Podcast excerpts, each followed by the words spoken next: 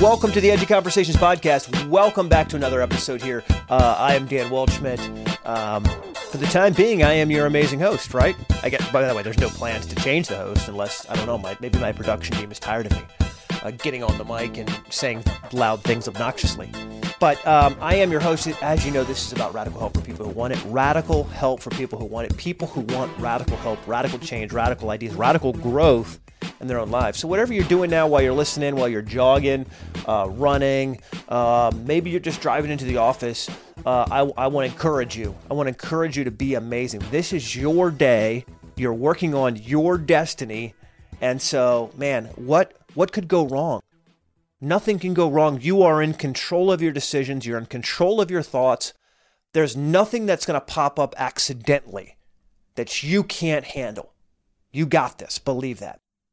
Now, I want to tell you a little bit of a personal story and apply it back to something I've been thinking about um, for the last few months. As you know, I do a lot of keynote speaking. It's a big part of where we're pivoting our business in the coming years. Uh, maybe I do 30, 35 events a year.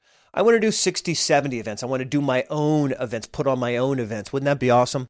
I'd hope you come. Uh, I hope you, well, what kind of English was that? I hope you come. I hope you will come when we actually offer some of these events in person. I'm, I'm sure you will.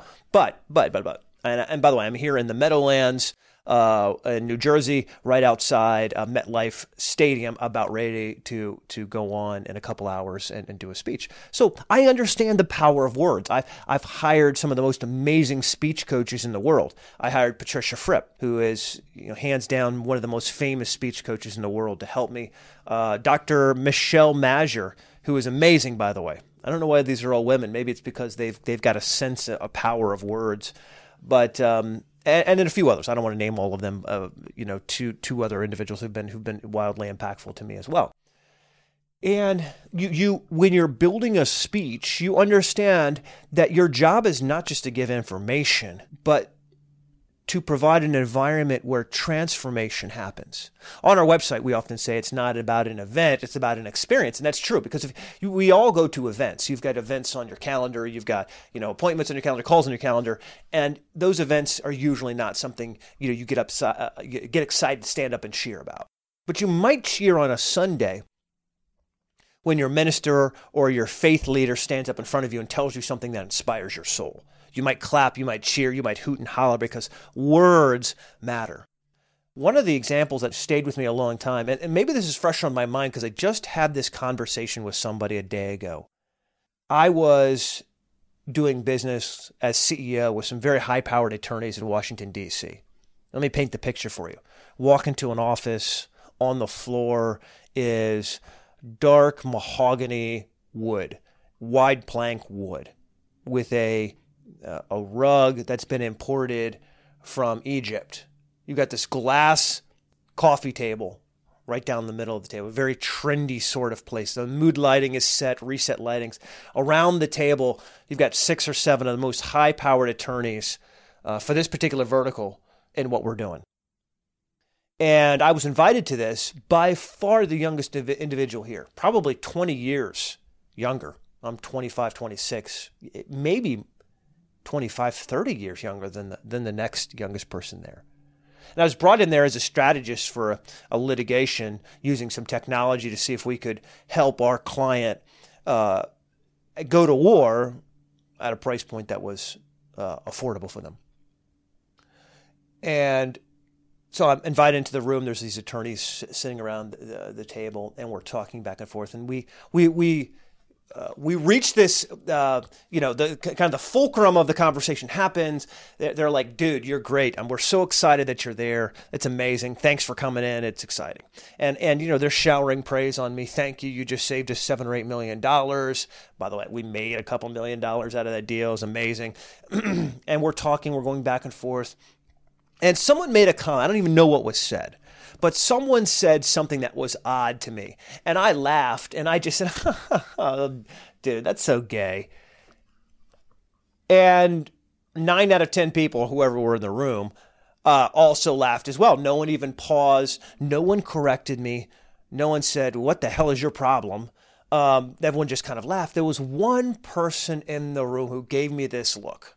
And in about one second, I had this really devastating thought go through my soul, which was like, oh, you misspoke. You misspoke mightily. Little did I know that that individual in the room would go on to become the general counsel or the head lawyer for one of the most powerful LGBT communities in Washington, D.C. Here I was using words that hurt, and it was accidental. See, the way I was raised or the way I grew up, when something was odd or different, you said, you know, you said something like, "Oh, that's gay," and you threw around that word, meaning odd is the same thing as gay. And it took an experience in Washington, D.C. for me to realize how harmful and hurtful that word was to that one person. Now, some of you might be thinking, well, you know, it's not that big a deal, dude. The nine out of 10 people laughed. Who cares? Well, here's the thing. Some people are offended when I get on stage and I'll say, fuck excuses. Fuck you for making excuses. Some of you might be offended right now hearing me just say those words. I'm not trying to insult you, and I believe I'm not even trying to uh, get you angry, right? I'm trying to in- provoke you to take action. My intentions are different. What I didn't realize earlier in having this conversation is the power of throwaway words and the danger that they can create. Here I was using this phrase. I mean, when I was a kid, we used to play a game where you throw a football to somebody and then you try to tackle them, and we called it smear the queer. Right? Uh, maybe you grew up as a small kid, and this this dates me generationally, right? Where now we call that football or tackle the kid with the ball. Uh, can you imagine? We called it by a different name.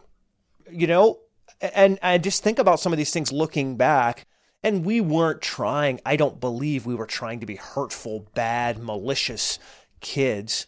We took the words that we heard someone else using and we just adopted them.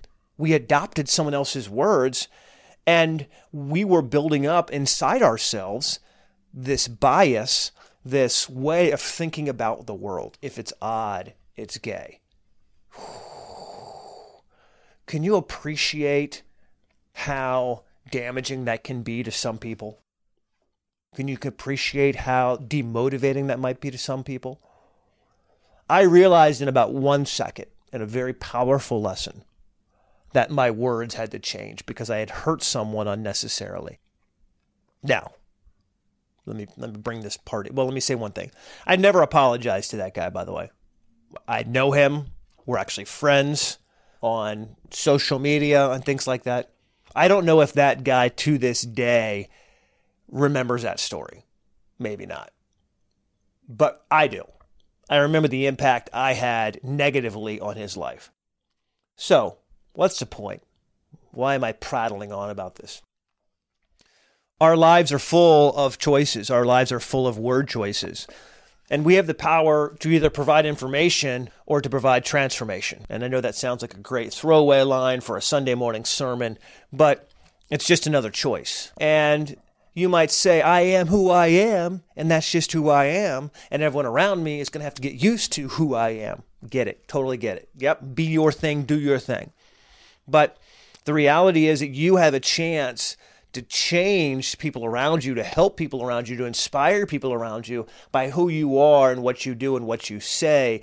And what you say is one of those key things because some people are listening. They're listening for what you're going to say, they're listening to the words you're going to use, they're listening for the tone of voice, and you don't know what they're going through. Perhaps the biggest lesson, the biggest lesson that I've uncovered, learned, over the last few years is that we don't know what other people are going through.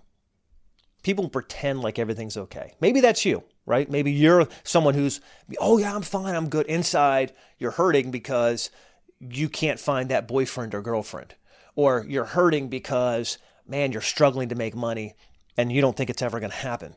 Maybe you're hurting because someone in your life is sick and not healthy and you're afraid that they're going to die and you're scared and you don't know what's going on in someone's life. And I guess my thought was if you could make a small change and and not hurt somebody who's already hurting, why wouldn't you do that? Why wouldn't I do that? Can I be candid with you? And this is not a Dan is amazing sort of analogy. I have it's a that scared the crap out of me when I saw the hurt and shocked expression in that attorney's eyes. I don't think I've ever to this day used the phrase that's gay ever again. Ever. Never. One, I saw how clearly I had offended the hell out of this guy. And I was like, I never want to do that again. Um, am I perfect? Of course not. You guys, you listen here. You know, I drop f bombs. I, know, I just say say say stuff like it is. But but my intentions are not to hurt you. My intentions are to help you. My intentions might be, even if I have to say something mean to you, that it's the thing that provokes you to do the thing that makes you great. It's the thing that takes your game to the next level, that allows you to transcend the mediocrity that you're that you're kind of swimming around in right now. It's intentional. It's intentional. You know, if you, and I've said this before, some of you take me up on it. If you've got a problem that I can help you with, send me an email. Some of you listening to this podcast right now, you know you've sent me emails. What have I done? I pick up the phone and I call you. It's intentional. It's intentional. So this is this is this is a lesson in the power of words. This is a lesson in the power of intention. We often talk a big game. I'm one of them. My whole business is talking, sharing, writing. We talk about, oh, I'm going to do this and I'm going to change the world. I'm going to change the world, baby. But then when it comes to changing a few small words, improving our language, we often struggle. Oh, I, oh, that's not for me. That, yeah, oh, that I, I am. You have to understand, Dan. This is where I'm from. One of the things I realized when I live in uh, when I moved from Washington D.C.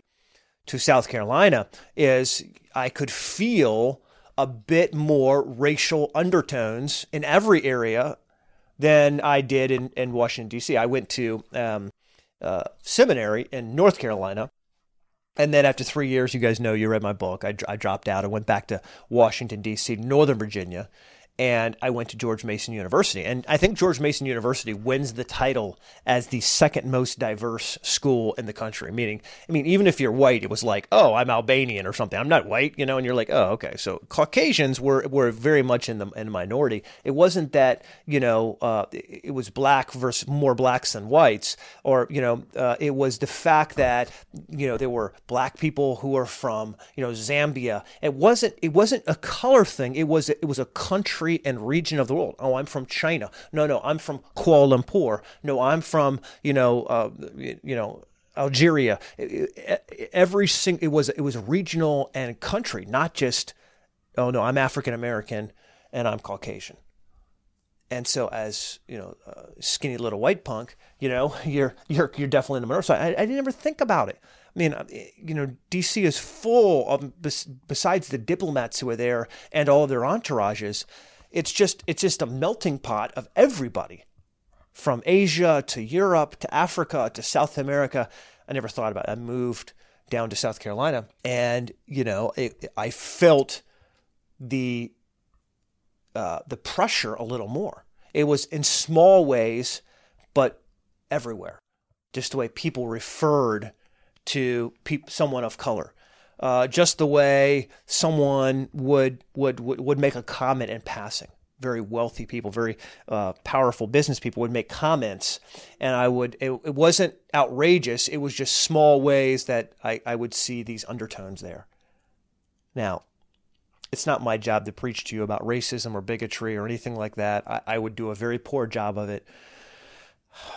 I just want to share with you kind of a personal thought, a couple hours from me going on stage is this idea of words and power and intention. And if we say that we're willing to do whatever it takes to help people, then that means we have to consider this idea of words.